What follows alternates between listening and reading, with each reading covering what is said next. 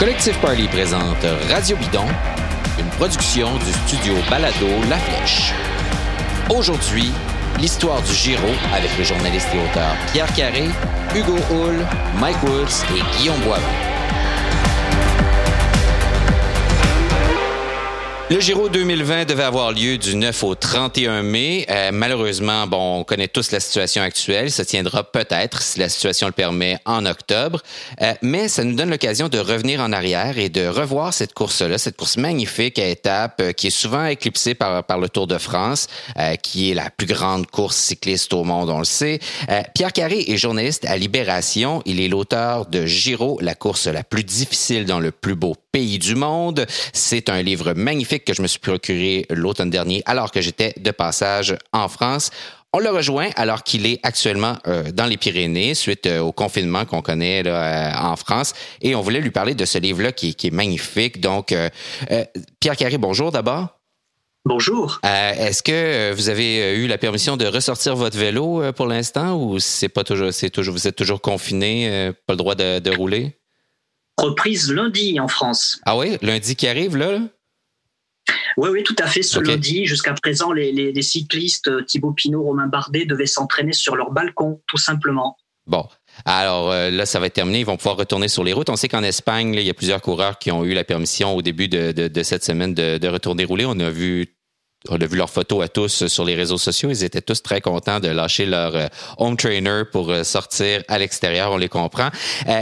Pierre Carré, on voulait parler avec vous du Giro parce que, comme je le disais en introduction, c'est une course qui est souvent éclipsée alors que c'est une course très belle, très difficile aussi. Euh, vous le dites là, dans le, sous-titre de, votre euh, livre, qui est d'ailleurs emprunté à un des organisateurs, je crois, de, du, Giro. Euh, et donc, c'est le slogan, tout à fait. Oui, c'est ça, c'est le slogan. C'est le, le, slogan. Donc, en, vous lisant, là, on, a l'impression que le Giro est toujours à, se renouveler, euh, que les organisateurs euh, sont toujours très soucieux dès son départ, dès sa naissance, d'entretenir, de fabriquer son mythe en durcissant sans cesse la course.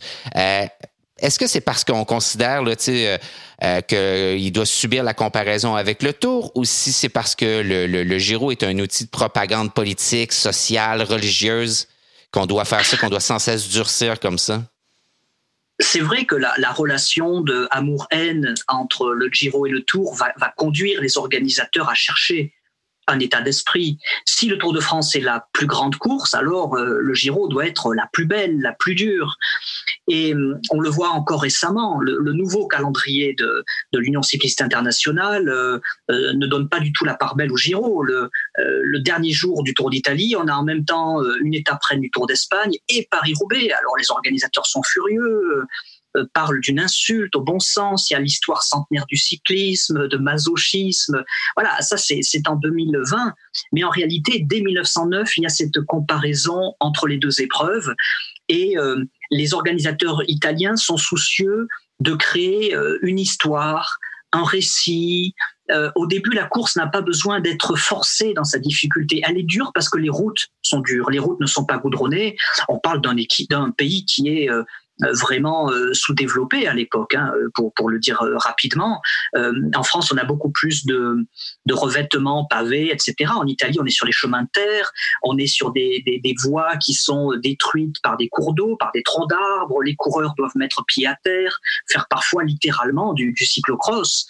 Et puis, on va avoir euh, cette quête à partir de l'organisateur du Tour d'Italie, grande figure, personnage fou, dictatorial, tout puissant, qui s'appelle Toriani. Toriani euh, passe par des chemins de chèvres. Euh, quand on lui dit mais les, voitures pourront pas passer parce que si une voiture cale, les coureurs derrière vont être bloqués. Il dit c'est pas grave, je vais contacter l'assurance, la compagnie d'assurance et si une des voitures cale, on aura la permission de de mettre les passagers de la voiture dehors et on jettera les voitures dans les fossés. voilà cette, cette folie qui est très ancienne dans le Tour d'Italie. On va créer vraiment euh, une sorte d'opéra. Euh, aujourd'hui, on dirait peut-être un jeu vidéo. Euh, c'est un conte, quoi, un conte dont le, le coureur est le héros.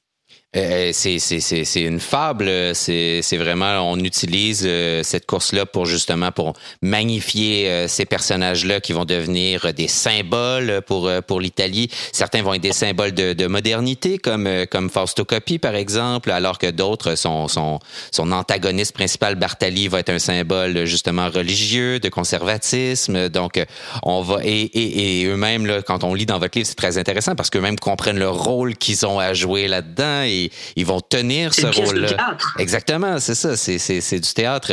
Il y, a, il, y a, des, il, y a, il y a des harlequins, il y a toutes sortes de personnages euh, classiques comme ça du monde du théâtre. Et surtout, il y a énormément de, de, de, de, de, de drames épouvantables sur, sur, sur le Giro. Et j'ai envie de voir avec vous quels sont les, les, les moments qui peut-être ont fondé la mythologie du Giro, s'il fallait en choisir quelques-uns, des, des étapes euh, ou des événements dans l'histoire du Giro qui ont fait qu'on on, on retient cette course-là, que cette course-là reste dans les annales et qui sont ceux qu'on se raconte encore aujourd'hui euh, autour du feu le soir.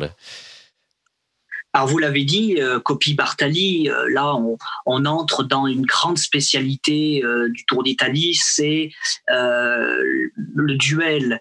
Il y a des duels sur d'autres épreuves cyclistes, mais certains philosophes, anthropologues expliquent que l'idée de duel, elle est inhérente à l'Italie. Alors nord-sud Est-ce que vous êtes plutôt Vespa, Lambretta À l'opéra, vous êtes plutôt Calas, Tebaldi, Milan, Rome? Bon, Copie Bartali, ça y est, on a un duel euh, impeccable. Euh, leurs passes d'armes en 46, 47 sont extraordinaires. 49, euh, Buzzati vient écrire l'immense euh, écrivain vient faire un récit sur le Tour d'Italie. Je pense aussi à, à Bondone en 56 euh, Charlie Gaulle s'impose euh, au terme d'une étape euh, hallucinante sous la neige. Les cyclistes terminent avec les lèvres bleues, se jettent dans des baignoires. Certains mangent du savon en pensant que c'est un morceau de pain, mais de toute façon ils sont affamés. Euh, à l'époque, ils consommaient beaucoup d'amphétamines pour se réchauffer et en fait, c'était des, des moteurs, quoi, des moteurs qui s'alimentaient de, de, des locomotives qui mettaient du charbon, du charbon, du charbon, mais ils étaient en danger de mort ce jour-là. Et c'est à la fois un exploit, une tragédie, Bondone. Pantani, puisqu'on parle à la fois de, de tragédie d'exploit aussi, ouais. euh, Pantani. Et puis, le, ce qui fait le sel du Giro, c'est à la fois les lieux, donc on en parlait, des lieux impossibles. Le Giro, c'est vraiment là, cette idée qu'on va repousser les frontières du possible. Venise, en, en 78. Ça, c'est, des... complètement fou, là, cette histoire-là que vous racontez. Là. Moi, je savais qu'ils étaient allés à Venise à l'époque, mais expliquez-nous comment ils ont fait pour faire passer les coureurs depuis la terre ferme jusqu'à à, à traverser la lagune, là, finalement, puis à aller jusqu'à la place Saint-Marc. Moi, quand j'ai lu ça, je savais pas cette histoire-là. C'est fou. Là. Ben, c'est totalement incroyable. Ils, ils, vont passer par des petites ruelles qui font 1m50 de large, ouais. en, pleine, en plein contre la montre, hein, c'était un chrono. Et euh, ils arrivent effectivement, vous l'avez dit, à la place Saint-Marc. Euh, et euh, il va se poser le problème du franchissement du Grand Canal, qui est très très large. Et à cet endroit-là, il n'y a pas de pont. Bon, qu'est-ce qu'on fait? Et qu'à cela ne tienne, l'organisateur décide de faire un pont de, je crois, 300 ou 400 mètres, en mettant des bateaux euh, côte à côte et en mettant par-dessus une passerelle métallique. Et pour vous montrer le, le, le délire et le délice du Giro, euh, certains coureurs se plaignent en disant mais si on met un coup de frein trop brusque, on va tomber dans l'eau. Et l'organisateur répond écoutez, franchement, si c'est ça qui vous bloque, j'ai la solution. Euh, je vais mettre des hommes grenouilles qui seront prêts à vous repêcher euh, en cas d'accident. voilà un exemple. On a ce départ du, de la Cipressa, la Cipressa, euh, pardonnez-moi, du Poggio, qui est le, la, dernière difficulté de Milan-San Remo, ouais. contre la montre en descente, tout simplement. Et là, même chose, là on est dans les années 80, et, euh, et, là, les coureurs disent qu'il va y avoir des morts. Là. Je pense que c'est, oh, c'est Stephen Roach à l'époque qui dit oui. on va se tuer. Là. Il dit ça et l'organisateur leur répond bah non, j'ai mis des ambulances dans tous les virages. Donc c'est, c'est cette, cette, folie. Donc les lieux sont fous, les personnages sont fous, vous le disiez, on est au théâtre. Il n'y a pas que des copies, des Bartali, des Merckx, il y a aussi tous les acteurs génériques. L'expression a été euh, tout simplement inventée par celui qui a créé le, Tour d'Italie en 1909, qui s'appelle Armando Cugné.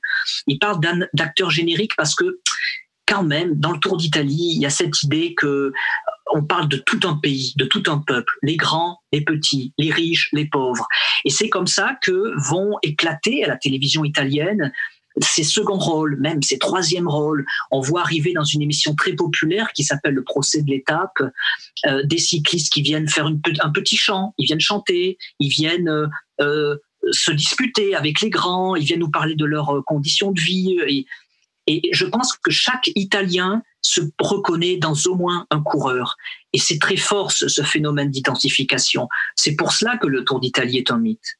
C'est euh, c'est comme un téléroman, là, donc euh, ce qu'on appelle un téléroman chez nous, là, mais c'est une telenovela, euh, c'est vraiment une, un, roman savon là, qui se passe sur les routes, puis qu'on va prolonger dans les médias comme ça. Ça a toujours été comme ça, les grands tours ont été inventés pour vendre des journaux.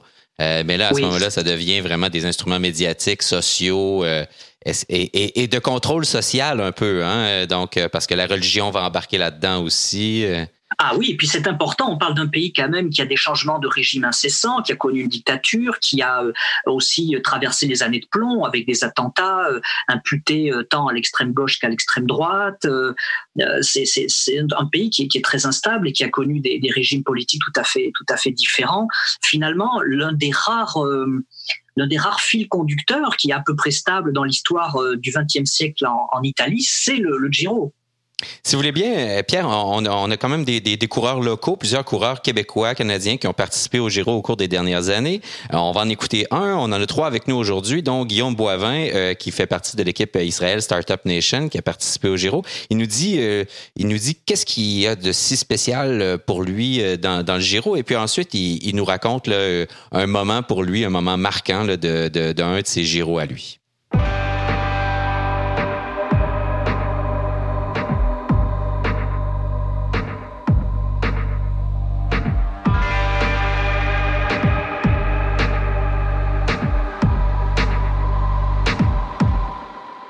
Guillaume Boivin, tu as fait le Giro deux fois.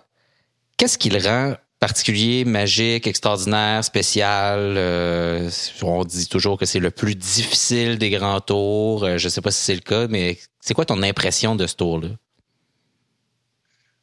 premièrement, je pense que comme tout le monde, ça commence par l'Italie. C'est un pays tellement beau, puis des gens tellement passionnés que ça rend, ça rend l'atmosphère euh, quand même assez, assez spécial, euh, juste en commençant par ça. Euh, au niveau de la difficulté, moi, je, pense que ils disent que oui, peut-être le parcours, c'est le plus difficile, mais à la fin de la journée, c'est comment les coureurs courts qui, mm-hmm. font la difficulté du, euh, du Giro ou de, n'importe quel grand tour. Parce que, par exemple, en 2019, la dernière semaine, c'était peur, les montagnes qu'on avait, mais on a tellement couru fort les deux premières semaines que euh, tout le monde était un peu rincé. Fait que, euh, ça va, ça peut monter peut-être un peu moins vite là, euh, dans les bosses, mais mais puis, tu sais, aussi les paysages. Moi, j'aime beaucoup, quand on roule dans les Dolomites, tout ça, c'est vraiment le fun. C'est beau. Dis donc, le Giro, c'est une histoire de, de, grands récits, de mythes épiques. Euh, mais toi, là, ton, ton anecdote, le truc que tu retiens, euh, ben, j'en ai une en tête, là, mais ça sera peut-être pas ça. mais ton histoire du Giro, toi, c'est quoi? ouais, ben, j'imagine que tu es en tête quand j'ai tombé la première étape l'année passée. Ouais, oui. puis, je me suis blessé à la cheville, puis finalement j'avais achevé cassé, mais on l'a comme su en faisant des, un IRM juste après, après le Giro. mais euh, euh, sinon, j'en ai une autre quand même euh, assez bonne, puis, ça démontre un peu comment c'est difficile, même, même dans le groupe Eto, de, juste passer au travers des étapes. C'est 2018, je ne sais pas si tu te souviens de l'étape où, après le jour de repos, on part dans un col, ben, dans une bosse de 10-12 km, puis Esteban Chavez ça fait lâcher ouais. au début. Oui, je m'en rappelle. Puis c'était 240 km euh, l'étape. Puis euh, il y avait du monde partout déjà dans la première bosse. Puis euh, moi, je me souviens que j'étais dans le deuxième groupe, ou en tout cas, dans, j'étais avec Vigiani, puis, puis les sprinteurs qui passent quand même bien les bosses. Puis dans la descente, on a fait la descente à bloc. Puis mon jeu de direction était comme un peu, un peu lousse. Puis euh, je sais pas si c'était déjà freiné euh, à bloc avec un jeu de direction lousse. mais c'est pas super la fun. Ouais. Ça fait comme de la, vibration, puis mm-hmm. tu perds un peu de, du grip de la roue avant. Fait que j'ai, manqué un virage. J'ai pas, j'ai pas tombé rien, mais j'ai juste un peu euh, passé tout droit, puis j'ai perdu de groupe, si tu veux, dans la descente. Puis, tu sais, pour mettre les, les gens en contexte, quand on, est dans la descente avec les gars de tout puis on veut absolument revenir, là, honnêtement, tu fermes les yeux, puis tu prends le virage, j'espère que, que tu sors de l'autre côté vivant. Puis, euh, enfin bref, fait que là, j'étais plus dans le groupe. Puis nous, on avait un coureur dans l'échappée, donc la deuxième voiture était devant, puis l'autre voiture était derrière le dernier groupetto. Mais à ce moment-là, il était déjà une dizaine de minutes derrière mon groupe. Donc, euh, puis moi, j'appelais dans la radio, puis, étant donné que les distances étaient trop grandes, il n'y avait rien qui se rendait. Fait que j'avais aucune, euh, aucune euh, communication avec personne. Puis, euh, je ne savais pas si j'étais encore dans la course ou non. J'ai fait, ça m'a pris environ deux heures ou une heure et demie, deux heures avant que le groupe Petto me rattrape. Puis, tu sais, tu te dis, est-ce que le groupe Petto, ils ont comme arrêté parce que c'était une étape de 240 km, ils n'ont déjà aucune chance ou fait que pendant comme un bon bout, je roulais tout seul, puis le monde, il pensait quasiment que j'étais comme un touriste euh, qui, passait sur le parcours. Puis, tu sais, 10 minutes, c'est correct, mais une heure et demie à avoir comme zéro communication, puis j'étais là. Je me suis vu les flèches, là, c'est comme, j'étais complètement euh, euh, dans, le néant, puis j'avais un peu peur que mon tour soit fini parce que je savais pas comment le groupe était derrière, puis tout ça, donc... C'est quand même une bonne histoire. C'est comme les, les tours de l'ancien temps, là, des gars qui se perdaient. Puis, euh, ah, il y avait du monde vraiment partout sur la route sur, euh, sur cette étape-là. Puis quand le groupe auto m'a rattrapé, il devait avoir 20-30 euh, coureurs, je ne sais pas, je me souviens plus trop. Puis pendant 240 km, on a dû mettre presque 7 heures. Il n'y a personne qui s'est dit un mot. Le monde, il tournait, on prenait les bosses, puis tout le monde était comme dans le fond, là, parce que c'était dans la dernière, je pense c'était genre, j'ai le goût de dire dans fin, début de troisième semaine, peut-être. Fait que pendant sept heures de temps, il n'y a pas un gars dans le groupe Peto qui s'est dit un mot. Puis on est passé à la ligne avec euh, en voyant que bah, finalement on a fait le time cut. Euh, on aurait pu rouler pas mal plus lent que ça, mais euh, dans le doute. Comme, Ouais, puis on a passé la ligne, tout le monde avait comme un soulagement, puis il s'est fait des petits sourires, puis il tape dans le dos, good job. Puis, mais pendant sept heures de temps, ça m'avait marqué que c'était tous des gars que je connaissais. Je me souviens, du 20 était là, puis personne s'est dit un mot, pour faire faisait juste tourner à bloc pendant, pendant toute la journée. Fait que c'est une journée qui va rester dans ma mémoire quand même assez longtemps, Hey, merci beaucoup, Guillaume. Puis on te souhaite, euh, on te souhaite euh, d'autres gyros encore euh, à ajouter à ton palmarès. OK, ça fait plaisir. Merci beaucoup. Bye. Bye.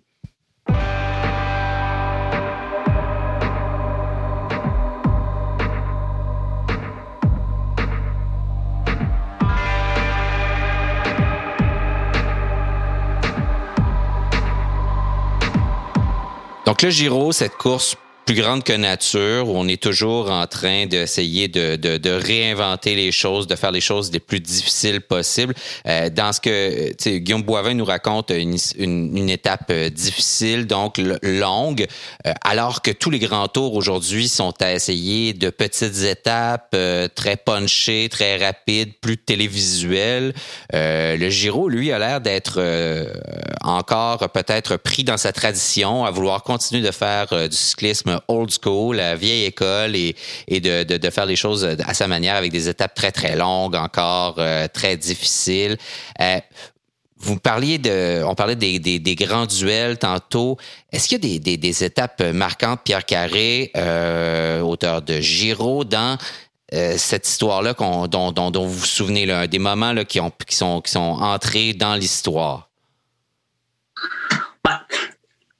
C'est ce qui est drôle dans, dans l'histoire du Giro, c'est que, bon, bien sûr, il y a une dizaine d'étapes qui sont tout à fait mythifiées, mais beaucoup plus que le drame, on s'attache euh, au personnage et on s'attache, euh, on s'attache au lieu. Le lieu est un personnage à part entière dans l'histoire du, du, du Tour d'Italie. Qu'est-ce que vous entendez par là? Euh, bah, les lieux sont, extrêmement marquants. en réalité, on connaît peut-être plus de noms de lieux clés dans, dans, dans l'histoire du Tour d'Italie que de noms protagonistes. Longtemps, c'était une course euh, italo-italienne. Alors, euh, euh, tous ces noms ne sont pas forcément connus du grand public, à commencer mhm. par euh, Girardingo. C'est le premier qui a porté le titre de Campionissimo bien avant Fausto-Coppi.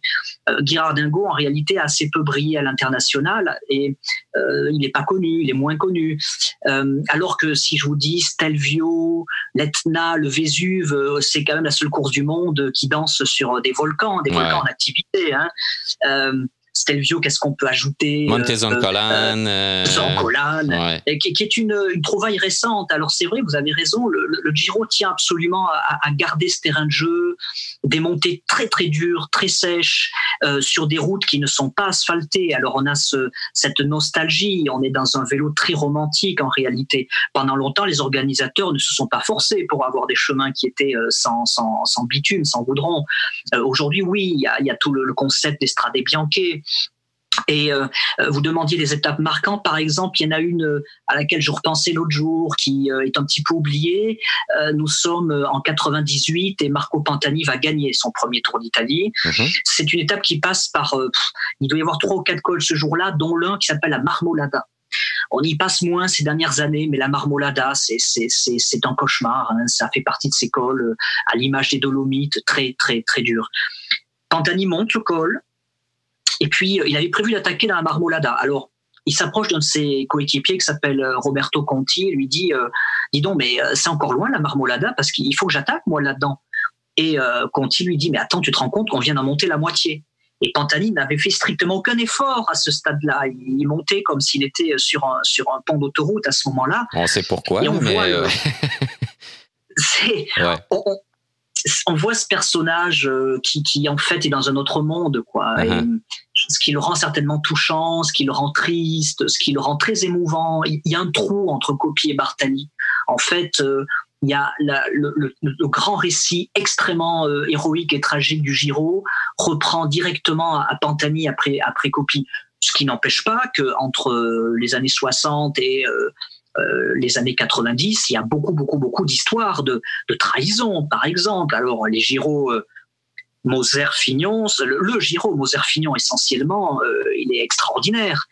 Et ça, c'est le, c'est dans la continuité du duel, c'est le duel sale, le duel fourbe. Et, Mais ça, ça c'est une histoire complètement débile que vous racontez dans, dans, Giro, et, et, je dis débile parce que on a de la difficulté à la croire tellement elle est invraisemblable et c'est euh, je crois qu'il y a un contre la montre euh, et c'est dans ce duel entre Moser et Fignon où euh, Laurent Fignon va accuser l'organisation du Giro de l'avoir bloqué avec un hélicoptère, c'est bien ça? Et donc, d'avoir il, accuse que il, accuse l'organisation d'avoir fait faire des allers-retours à l'hélicoptère entre Moser et Fignon, qui sont le premier est à l'avant de la route, l'autre le suit derrière, et de l'avoir bloqué en lui donnant du vent supplémentaire et en, et en donnant du vent de dos donc à son adversaire à ce moment-là, mais aussi en lui faisant peur, en, s'approchant tellement près de, de, lui qu'il avait peur d'être étêté par les pales de, de l'hélicoptère. Ça, c'est fou. C'est incroyable. Et alors, selon que vous lisiez un livre sur l'histoire du vélo en italien ou en français, vous n'avez pas du tout la même version des faits. Euh, mais euh, les images télé sont pas claires, par exemple, quand on les regarde, on n'arrive pas à savoir si c'est vrai ou pas vrai. Ce qui est sûr, c'est qu'il y a longtemps eu un favoritisme, parce qu'en fait, euh, les marques de vélo italiennes, les grandes marques, je pense bien sûr à la Bianchi, hein, avaient tout intérêt à ce que leurs coureurs gagnent le Giro. Un coureur étranger qui gagne le Giro dans une équipe étrangère, euh, c'est une catastrophe économique pour ces marques-là. Euh, le même phénomène n'a pas tellement lieu sur le Tour de France. À l'époque, euh, au Giro, oui. Donc, il fallait quand même tout faire pour que le coureur italien gagne, quitte à s'entraider entre équipes concurrentes. ce, que, ce que raconte Fignon n'est peut-être pas à 100% vrai, mais ce n'est pas 100% faux.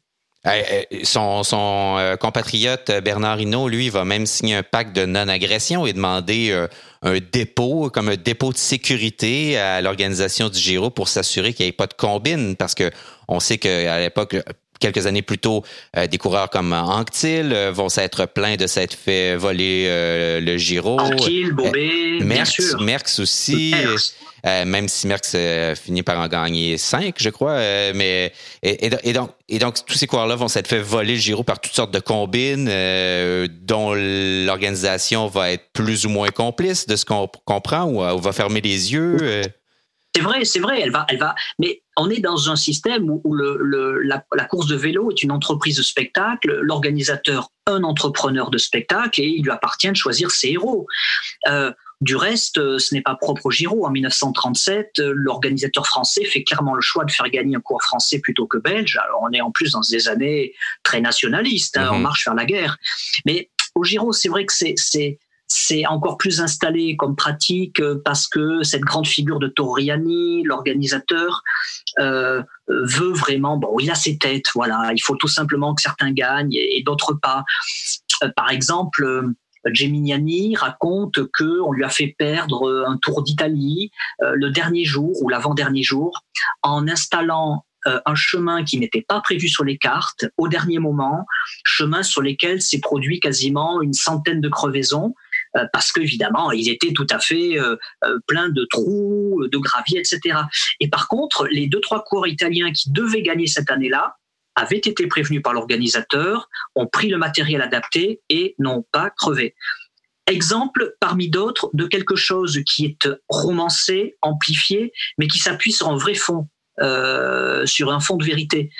On, a ça sans arrêt. On a même des voitures de l'organisation qui viennent tirer euh, dans l'école des coureurs qui sont en difficulté pour les aider à gagner. Ou qui vont, en, bloquer d'autres, là, ouais.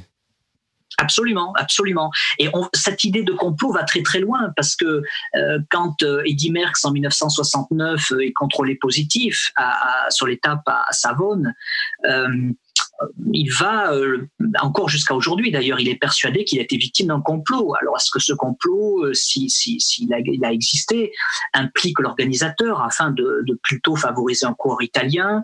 Est-ce que c'est un complot interne euh, à sa propre équipe, qui aurait peut-être été acheté par encore une autre équipe? C'est un épisode fascinant et euh, qui va très très loin. Mais la, question se pose même, par exemple, pour le contrôle positif, pardon, le contrôle à l'hématocrite de Marco Pantani en 99. Oui, qui fait écho à celui de Merckx. Euh, on, voit un, voit un, complot là aussi. Absolument, absolument. Oui, oui. Et, donc, ouais, un complot assez complexe où on ne sait pas trop. On, soupçonne même la mafia d'être euh, impliquée là-dedans. Donc, euh, la, mafia napolitaine pour des raisons de de, de, de, de paris, euh, de choses comme ça. C'est bien, c'est bien ça ce que vous, c'est ce que vous racontez, en tout ce que vous évoquez dans, dans votre livre. Oui, à qui profite le crime Pantani? Et puis, bon, il y a le mystère demeure sur sa mort. Sa famille est persuadée qu'il a été assassiné, peut-être par un dealer. en fait, ce qui est on peut pas. Moi, moi je n'ai pas évidemment les moyens de mener une enquête policière qui d'ailleurs a été euh, euh, close par la justice. Mais ce qui est fascinant euh, quand les questions se posent, c'est ce qu'elles révèlent de notre, de nos envies, de nos croyances, de ce qu'on a très envie de voir. et en l'occurrence, Pantani pouvait pas mourir de façon si misérable. Il a été assassiné. C'est un épisode de plus, un chapitre de plus dans, dans le grand livre La tragédie du Giro.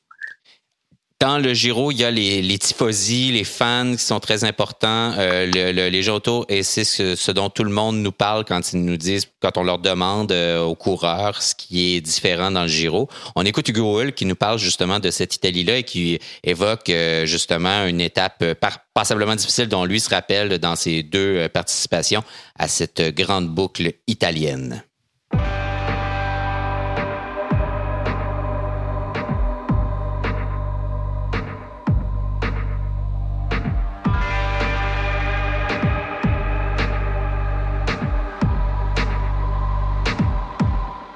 L'ambiance italienne, je veux dire, chaque, chaque euh, grand tour a un peu la, la, saveur du pays qui est unique. Là, euh, tu vas une c'est pas du tout la même euh, ambiance que tu vas retrouver en France. c'est surtout pour les petits, surtout la façon dont les, routes sont faites, les cols sont plus étroits, c'est plus sinueux. évidemment, il y a moins de monde qu'autour. C'est vraiment plus. Pour moi, le Giro, c'est plus relax. Par contre, les, au niveau médiatique, mais les parcours sont euh, très, très difficiles, je dirais même plus difficiles que, parce que, ce qu'il y avait sur le tour cette année. Euh, Est-ce que c'est vrai que c'est la course la plus difficile du monde, tu penses? C'est ce qu'on dit souvent du Giro. Après, après, moi, je, comment je dirais ça? Des fois, les parcours, oui, mais le trou va te drainer d'une autre façon. Euh, je veux dire, ils peuvent faire les parcours qu'ils veulent, ça dépend comment la course se court. Hmm. sais, des fois, c'est plat, tu dis, ah, petite journée de repos, que c'est la journée la plus dure de tout le tour, 20 ouais. ou c'est la bordure. Euh, fait que, tu sais, tu peux pas regarder juste le profit de dire, ah, ça, c'est la course la plus dure au monde. Ça dépend tout le temps euh, ce que tu fais. Puis, en tant que coureur, la job que tu as, ton équipe prend le maillot de leader. Je peux te dire, même si le tour est plat, euh, le gars qui est l'équipier qui va rouler tous les jours, là, comme euh, le Crow, il va peut-être te dire que c'était pas mal plus dur que, que, le gars qui se met dans les roues, qui n'a pas trop d'objectifs, comme quand on était chez H2R, on n'avait pas besoin de se fatiguer trop trop. Ça change complètement l'effort que tu as à produire dans un grand tour. Tu as fait deux fois le Giro, euh, donc tu connais l'ambiance, tout ça. À quoi ça ressemble? Qu'est-ce qui fait la, magie de cette course-là pour toi? Parce que tu sais, on parle souvent de, de ça. Est-ce que c'est les tifosi, les fans italiens? Est-ce que c'est. Euh, tu parlais du parcours lui-même. Est-ce que c'est l'organisation, le lieu, le décor? Qu'est-ce qui fait la magie du Giro, tu penses? Pour moi, ce qui me fait la magie du Giro, c'est surtout leur parcours, euh, l'école mythique les routes sont beaucoup plus étroites. On passe à des endroits qui sont tout simplement incroyables. Les, montagnes italiennes, c'est des points de vue euh, assez impressionnants. quand euh, pas loin des Alpes. Euh, Dans les, Dolomites, par exemple. Ouais. Les deux, oui, ça aussi. Tout le, tout, les, les, paysages sont vraiment plus beaux en Italie qu'en Espagne. En tout cas, moi, là, quand je faisais le, Giro, je trouvais ça beaucoup plus beau. Plus beau. Les villes ont beaucoup plus de cachet historique, c'est beau, les plus de couleurs, tu sais, leurs maisons, ils ne sont pas toutes beiges comme trois quarts des, places en France ou en Espagne. il y a beaucoup de couleurs dans les volets, dans les. C'est plus joyeux, je trouve, puis le peuple est plus euh, joyeux. Euh, plus démonstratif. Il parle, fort, il gesticule, mm-hmm. mais ça l'amène quand même une, une, euh, une ambiance. Puis aussi, les, je trouvais que dans les hôtels, ils étaient super contents de nous recevoir. On était encore traités pas comme des fardeaux, mais vraiment, ils étaient heureux quand ils ont des équipes. Des fois, ils t'amènent ils font des super repas. Même à l'époque, avec deux ans, on n'avait pas le chef, mais on mangeait quand même comme, super bien parce qu'ils prenaient soin de nous. Euh, ça se perd euh, beaucoup, que ce soit en Espagne ou, ou, durant le Tour de France, certains hôtels. Maintenant, on a les, les chefs cuisiniers, mais c'était quasiment, on est quasiment des fardeaux parce qu'on a des besoins différents. Mm-hmm. C'est des gros resorts qui, est-ce que c'est parce que l'Italie, pour toi, tu penses que c'est encore un pays de cyclisme, là, et alors que peut-être moins la France, moins l'Espagne? Que... c'est certainement dans, leur mœurs, dans leur culture euh, bien ancrée, mais en France aussi, mais d'une façon différente. Euh, c'est comme c'est l'ensemble qui fait qu'un Giro est un Giro, que le Tour est le Tour, puis la Volta elle est ce qu'elle est. Puis il y, a définitivement une différence dans la vibe, dans l'ambiance. Mais euh, pour moi, le, Giro est vraiment le fun. Euh, le tour, ça reste exceptionnel, mais en termes de plaisir, je pense que le Giro, c'est pour moi ce que j'ai apprécié quasiment le plus à date. Euh, c'est aussi beaucoup une course de, le Giro, c'est une course de, de, mythes, de grandes histoires, d'anecdotes. Puis j'aimerais ça s'il y en avait une dans tes deux Giro, un moment, une étape, quelque chose qui t'a marqué, euh, que tu, puis que tu nous la racontes, que tu nous expliques pourquoi justement ce, moment-là t'a marqué dans le Giro.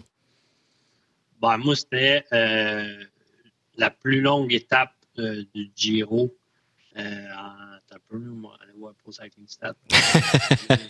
les années, je pense que c'est ma deuxième année, fait que c'est faire ça. 2017. Non, 2017, en 2005, je suis vieux. 2016, euh, il y avait une semaine de malade là, que on avait une étape, c'était à Plomb, je ne me rappelle plus c'est laquelle, c'était 240 km. Euh, un peu m'en retrouver, 230 de bras. 227. C'était 227 km. On a fait les premiers 120 km en 4 heures 30 de moyenne sur une autoroute. Vent de face dans la vallée, mais un vent de face, là, les attaques sortaient à 30 km/h. Le peloton roulait à 25 d'un roue. Ouch. Euh, puis là, on a 4 heures sur le bike. On a juste 120 km. Puis il nous en reste encore, avec le fictif, c'est ça, ça fait 240. Et là, je me dis, on est à moitié, ça va nous faire 8 heures aujourd'hui. Puis là, je capotais. Mais heureusement, après genre 140 km, on a changé de direction dans la vallée, le vent tourné. On est rentré comme des. Au lieu de rouler 30, on roulait à 50, là, mais ça avait été tout en fait. que ça a été genre une journée de, de 6 heures. Puis après ça, on tombait dans les étapes de montagne. Je ne me rappelle plus des stades de ma semaine, mais c'était genre quatre étapes, là, qui tu roulais 7 heures avec euh, deux, trois cols mythiques par jour. Puis moi, dans ce temps-là, j'arrivais quand même assez loin derrière. C'était une question de survie à chaque jour. C'était quand même une semaine qui, m'avait marqué, mais tu étais content quand tu voyais quand tu voyais l'arrivée à la fin du tour, mais c'est vraiment les longues étapes. ils sont calmés un peu, mais ils aimaient ça, nous mettre 220, 240, des, des, étapes de montagne de 6h30, 7h peu plus euh, corsé, mettons. Oui, pendant que tous les autres grands tours euh, se tournent vers des étapes un peu plus courtes euh, puis explosives, le Giro, même encore aujourd'hui, c'est moins pire, mais encore aujourd'hui, le Giro continue d'être un peu old school avec des étapes comme ça, très, très longues. Est-ce que dans ce temps-là, tu étais dans, dans le groupetto, donc tu finissais, ton but c'était de finir dans le time cut ou... Ben, ça dépend des journées. J'ai jamais été trop dans le trou, dans le sens que j'aime misère à faire les time cuts, mais il fallait quand même que je gère mon pour, mm-hmm. pour être sûr de passer l'école. Tu sais, je regardais pas l'étape, je me disais, bon, là, il faut que je roule, il faut que je, je un peu la course, faut que, c'est un peu différent. Mais avant, c'était comme, OK, il faut que je passe tel boss. Puis avec deux heures, c'était pas la même ambiance. Je n'avais pas besoin de faire grand-chose à, ouais. euh, à, l'arrivée. Puis euh, tout le monde était bien content. C'était pas la même ambiance. C'était pas la même, la même dynamique. Fait que c'est un peu différent. Mais euh, Ouais, c'était surtout de, de, survivre, mais j'ai jamais été trop dans le trouble parce que j'étais un coureur un peu passe-partout. Tu sais, je suis pas un sprinter, des fois, il paye quand même pas mal plus, mais quand, peu importe, quand tu as une mauvaise journée, là, tu, euh, tu, payes aussi. Grosse journée au bureau plate, là. Ouais, c'est ça. il faut quand même. Euh, tu sais, des, des fois, euh, tu, fais le pas bien puis tu payes trois fois plus. Là, fait que t'es jamais à l'abri. Même les grands coureurs, des fois, ils ont des défaillances puis ça marche pas, ça marche pas. Ben non, c'est ça. On se souvient Yates en 2018 là, qui craque, là, puis qu'il avance à reculons euh, toute la journée. Euh, ça, ça, ça, aussi, c'est long, là, même si. Puis quand tu as une caméra sur toi en plus toute la journée, ça doit pas être euh, reposant trop trop. Non, non, non, non. Bon, ben écoute, écoute, je te remercie, Hugo, pour ton temps. Vraiment gentil. Puis je te souhaite, écoute, un autre Giro, d'autres grands tours encore, en espérant que euh, ben, qu'on en ait euh, cet automne. Euh, ouais, peut-être réussir à en faire deux cette année. Là. Ce serait, pas pire. Ce serait cool, là. Ouais, tour, tour euh, Walter, je pense que ça se ferait bien. Tant qu'à faire les classiques. Tant qu'à aller faire les classiques. C'est bon. Hey, merci beaucoup. Puis prends soin de toi. Bye.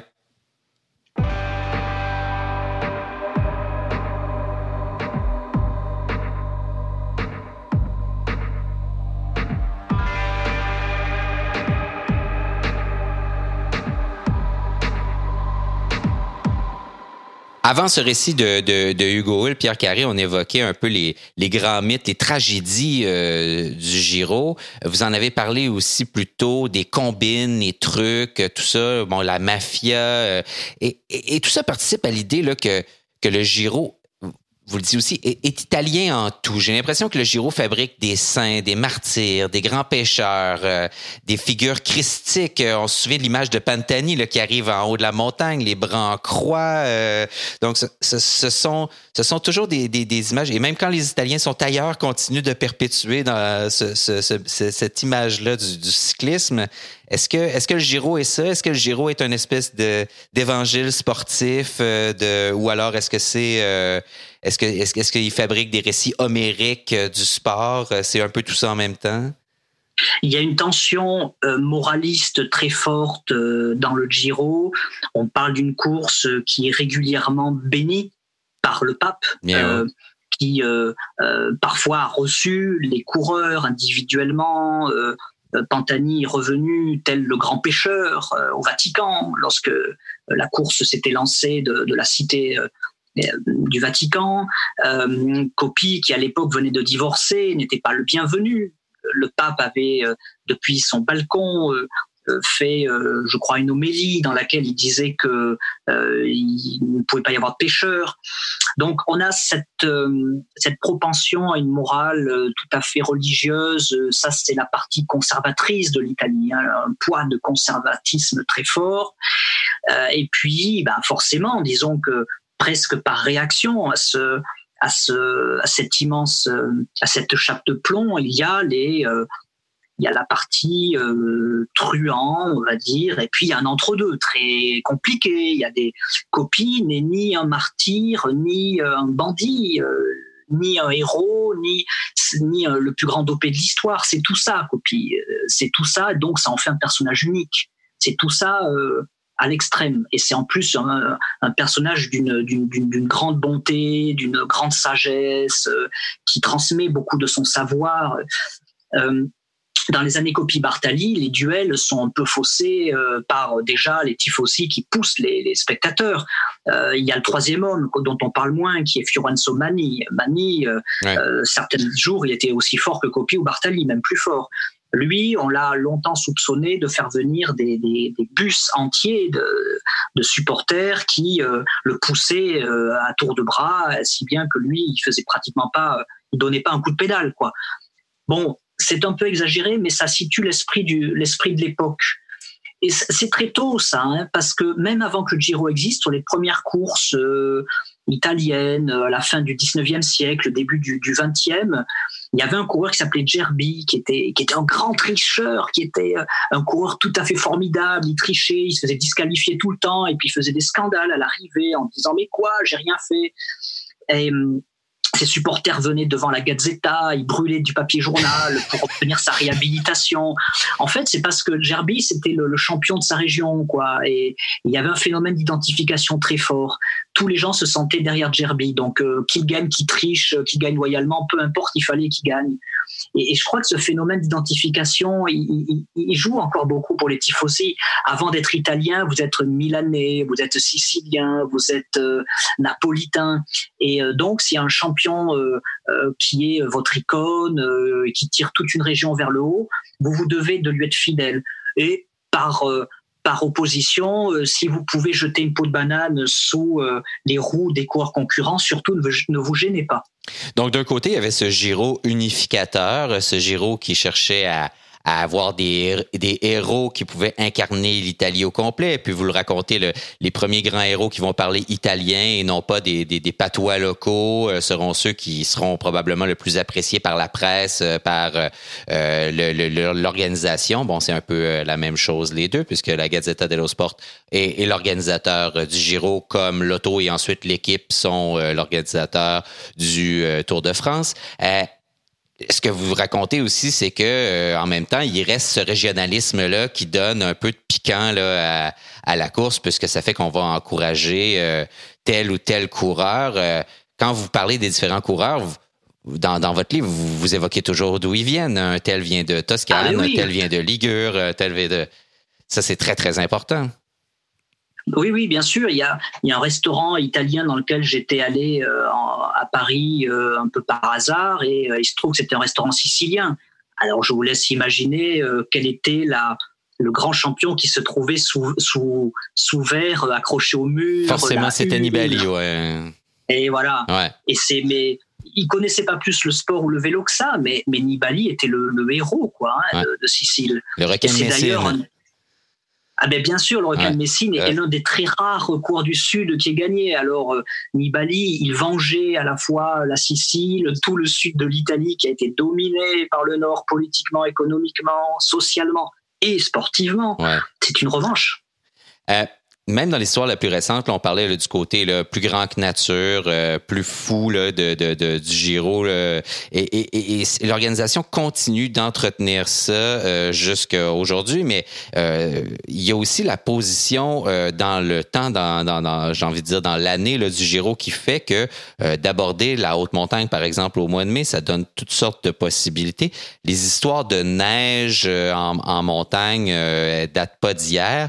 je pense récemment, bon, l'histoire de Andy Amston en 88 sur le Gavia, euh, qui est une histoire très connue parce qu'elle est plus récente, a été racontée on peut avoir des, récits de première main, mais il y a d'autres histoires comme celle-là. Il y en a plein, des histoires de, de coureurs qui arrivent à moitié gelés, euh, de, courses annulées, euh, de choses comme ça. Donc, ça date du, même dans les Abreuses au tout début, avant même qu'on est dans les Dolomites et dans, dans, les Alpes, ça arrivait ça aussi. Donc, ça aussi, ça fait partie là, du, la météo fait partie du grand mythe du Giro. Eh oui, c'est un autre personnage, la météo. Euh, oui, et puis vous parlez du mois de mai. Si le Tour d'Italie se déroule cette année, euh, nous serons en octobre, ça risque d'être tout aussi pittoresque. En fait, au début, on a beaucoup la poussière, on a euh, des tempêtes de poussière parce que justement pas de pas de bitume sur les routes, et euh, on a des, des, cyclistes qui vont mourir un petit peu comme des mineurs, un petit peu comme des tailleurs de pierre. Ils vont mourir d'une sorte de silicose. Leurs poumons sont chargés de poussière et c'est absolument horrible et, et, pas très connu comme histoire. Mais les premiers euh, cyclistes italiens ont, vraiment sont morts parfois 40 ans, 50 ans de cette épouvantable maladie. Et puis, bon, après, l'autre ennemi du, du, coureur est devenu la neige, euh, la, grêle, la, pluie euh, glaciale. Les, récits sont incroyables et forment une grande continuité entre les tout débuts euh, du Tour d'Italie et puis, euh, euh, dont 1909, pardon, 1988 avec Amstein. On a parlé tout à l'heure de Bondonnet avec Charlie Gaulle, mais 1914, euh, le 24 mai 1914, c'est peut-être euh, l'étape la plus dure de, toute l'histoire du Giro. Euh, il fait une pluie absolument monstrueuse. Le peloton grimpe dans ses strières. Ce jour-là, il y a énormément d'abandon et et c'est c'est un, carnage absolu. On a malheureusement trop peu de trop peu de témoignages de cette époque-là, mais déjà le décor est planté. Euh, c'est une course dans laquelle les coureurs vont pleurer, vont euh, parfois sur le vélo, ne pourront pas freiner, vont tomber euh, de froid, vont se réfugier dans des, petites auberges, dans les maisons qu'ils vont trouver dans des cabanes, se jeter sous les voitures pour se faire réchauffer par le moteur. Ce sont des histoires absolument à la fois épouvantables et bien sûr tout à fait merveilleuses. Oui, qui sont fondatrices justement de, du mythe par la suite. Et, ils, euh, malheureusement, ils n'auront pas tous la chance, comme Andy Amston, d'être enduit de vaseline de, de, la tête aux pieds. Quelques années plus tard. Il a sauvé. Hein. Ben oui. Mais, mais pour avoir des mythes, il faut des martyrs. Et, et c'est vrai que là, on retrouve un peu peut-être l'esprit cruel de l'organisateur qui accentue, accentue, accentue la difficulté pour euh, avoir ce mythe. Et on continue de, comme je le disais, de fabriquer ces mythes-là. Euh, Mike Woods euh, est un coureur canadien euh, bien connu, donc et Mike a participé au, au Giro, dont une édition particulière qui a fabriqué peut-être une des dernières ou des plus récentes très grandes histoires ou un des moments forts qu'il va nous raconter à l'instant, après nous avoir dit pourquoi lui aussi il trouve que le Giro est une course particulière et magnifique.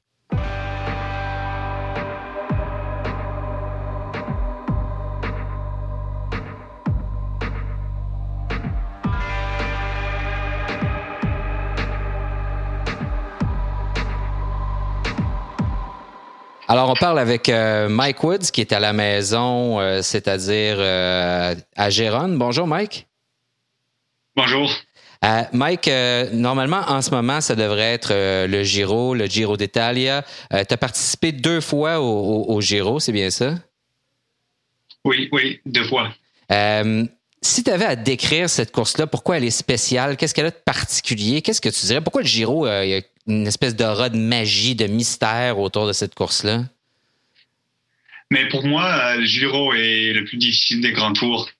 Euh, c'est le plus exigeant physiquement, euh, le plus difficile, le plus difficile du point de vue des montagnes et de la distance. Pourquoi vraiment, ça? Pourquoi c'est si difficile? Ah, c'est toujours plus loin que, les autres grands tours. Toujours, tu as plusieurs montagnes que les autres grands tours. Et souvent, à la dernière semaine, c'est fou. C'est fou.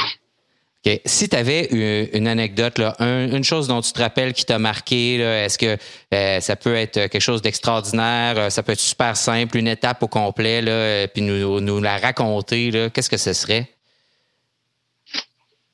Probablement, euh, pour moi, c'était quand Chris Froome a, attaqué sur le finestre. En 2018. Euh, en 2018, oui, c'était vraiment tout le monde était fatigué. Moi, j'étais fatigué. Où est-ce que tu étais, toi, à ce moment-là? Ah, on, était à, sur la, je pense que c'était la 18e étape. Euh, je crois que oui, 18 ou 19e, ouais, 19e, je pense, ouais. Oui, 19e. Et on a, la course était, était le plus dur, dur course de ma vie. Euh, on a roulé si fort chaque jour à cause de Simon Yates. Simon Yates avait le maillot, mais la façon que euh, Orca Greenedge a couru était vraiment euh, un, peu, pas nécessairement bizarre, mais euh, avec, il n'avait pas beaucoup d'expérience dans, dans, cette position. C'était la première fois où ils avaient vraiment une coureur qui, qui, était, qui avait le potentiel de gagner la course. Et à cause de ça, il a roulé si fort et pas contrôlé euh, les échappes proprement, à mon avis. Et chaque jour, on a, même pendant les jours qu'il pouvait rouler un peu plus lentement, ils ont roulé fort. Et quand on arrivait à, à la 19e étape, tout le monde était à bloc. Et on est arrivé sur le la fenêtre et tout le monde était complètement fatigué. Et puis, à ce moment, ça c'est quand Chris Froome a attaqué. Et je me souviens, j'ai terminé, je pense j'étais 30e ou 35e sur l'étape et j'étais plus de 30 minutes en arrière de, de Froome. et j'ai roulé assez fort que je pouvais. C'était incroyable. Et je me souviens quand mon directeur sportif m'a passé sur, dans la voiture, il a regardé à moi, il a dit euh, ça, ça, c'est un jour que tu vas souvenir. OK. Et c'était à, cause de Froome. Et comme il a, dit, tu vas raconter l'histoire de ce jour à, tes enfants dans le futur. Et je pense qu'il a raison, a raison. Je pense que c'est la même année où tu es arrivé euh, dixième à l'étape euh, où il y avait Montezon Colan. Tu as dit que dit que c'était la, montée la plus difficile que tu avais faite de ta vie. Est-ce que c'est encore le cas? Oui, certainement. C'est entre, entre le Zocolan et le Angliru. Oui, qui est sur la Vuelta. Une montagne en Espagne.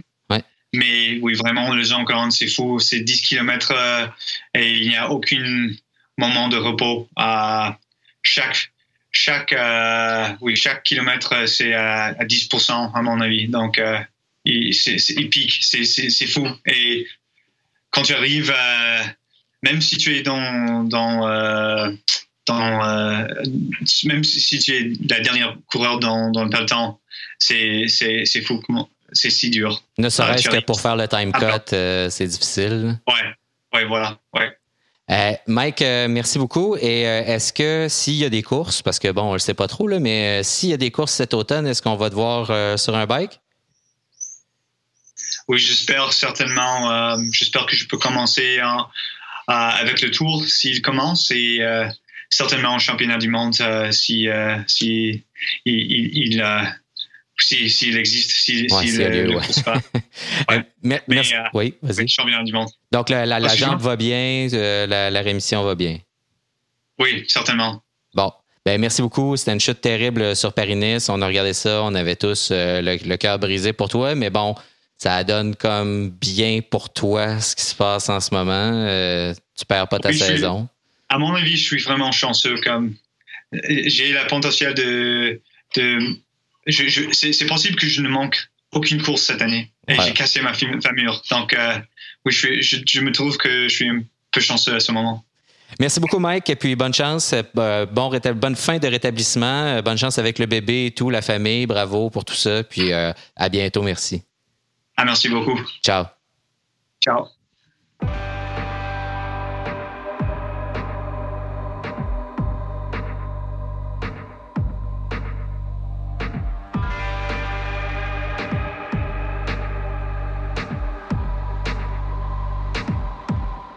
Cette étape du, du, finestre dont nous parle euh, Mike Woods, une échappée vraiment monstrueuse de la part de Chris Froome euh, de 80 km euh, dans, dans, cette montée extraordinaire.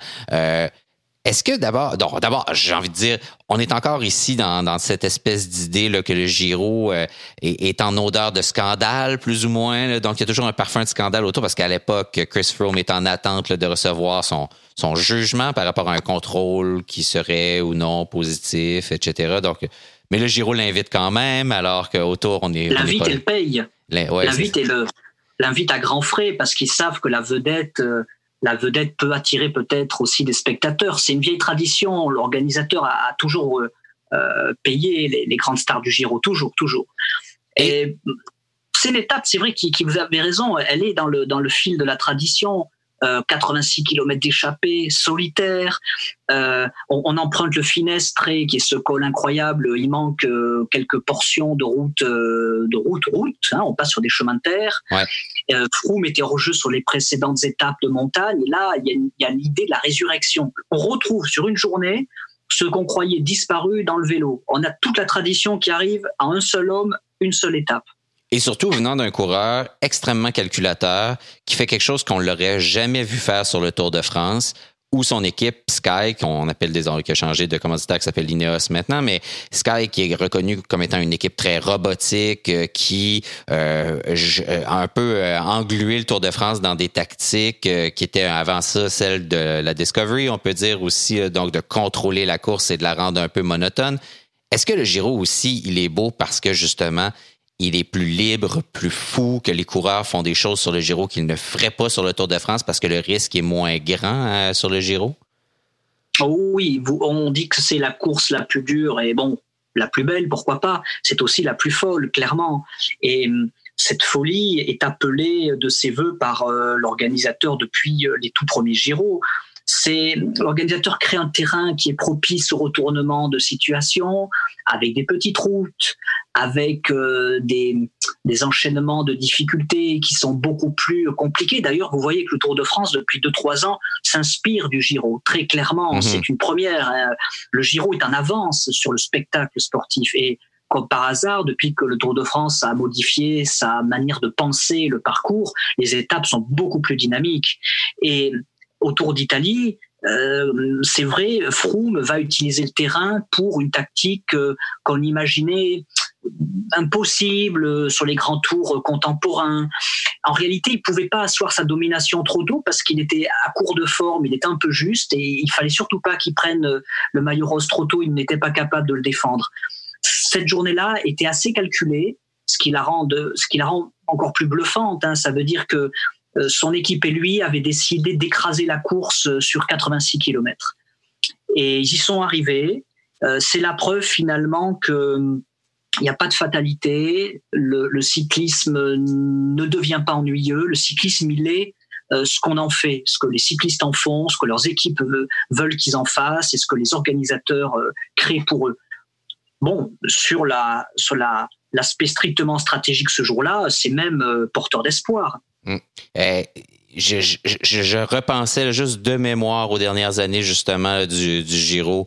Euh, je pensais à, à, la mort tragique de Walter, Wayland, à, la, la, grève des coureurs, à des tentatives de faire un prix de la descente la plus rapide qui était revenu là, il, y a, il, y a, seulement quelques années, à Kruijswijk qui, qui, qui, qui, va venir s'encastrer dans, dans les congères, à, à Dumoulin qui s'arrête pour déféquer au bord de la route et qui va remporter la course quand même, euh, presque juste pour pas être celui qui a perdu le Giro euh, en s'étant arrêté pour faire caca pendant, pendant la course. Euh, et donc, le, Giro est effectivement une, fabrique à rêves, à histoire euh, invraisemblable et, et, et, fabuleuse que vous avez décidé de rassembler dans votre dans votre livre. Il n'existait aucun livre en français sur le Giro. Aucun Français ne l'avait fait. Il, y a des dizaines et des dizaines de livres sur le Tour de France. Est-ce que c'est que c'est du chauvinisme pour terminer, Pierre Carré? Est-ce que c'est à cause de que les Français sont trop amoureux du Tour qu'ils ont jusqu'à maintenant fermé les yeux sur la beauté du Giro, ou du moins euh, pour, pour assez pour en écrire un livre? C'est vrai qu'il y a une part de chauvinisme, hein, certainement, que, que je regrette, et on a j'ai essayé de, de, briser ça. Et puis, longtemps, ça a été une course de niche euh, qui n'était pas diffusée sur les chaînes euh, euh, gratuites en France, le Giro. Donc, seule une petite poignée d'initiés regardaient, seule une poignée d'amateurs regardaient. Si vous voulez, le Tour de France, c'est une course pour les gourmands et le Tour d'Italie, c'est une course pour les gourmets. Ah, c'est magnifique. Bon, on termine comme ça, Pierre Carré. Je vous laisse euh, donc euh, ce dernier mot. Merci beaucoup d'avoir été avec nous. Bonne chance pour euh, ce déconfinement, le retour sur les routes lundi. On vous souhaite ben, du beau vélo et puis des jours plus heureux. Merci David. Merci à vous. Merci pour votre livre magnifique aussi. Au revoir.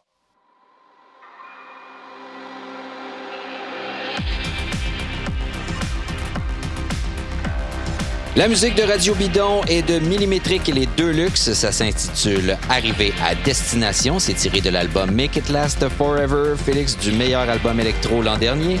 Merci à Gabriel Bourdage, à la technique, Pierre Carré pour son livre magnifique et les entrevues qu'il nous a offertes, Mike Woods, Hugo Guillaume Boivin qui ont aussi participé à cette émission toute l'équipe de l'agence La Flèche. Vous pouvez écouter notre émission sur toutes les plateformes de balado. Vous y abonner pour ne rater aucun épisode.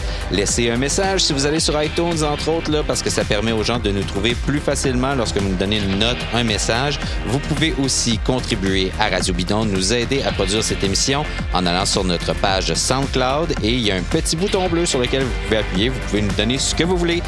2 5 20 comme ça vous tente si vous trouvez que ce que vous écoutez ici a une valeur à vos yeux pour vous. évidemment, si vous pouvez vous le permettre dans ce contexte économique assez difficile. Pour nous, on continue euh, notre travail et on vous dit à la prochaine.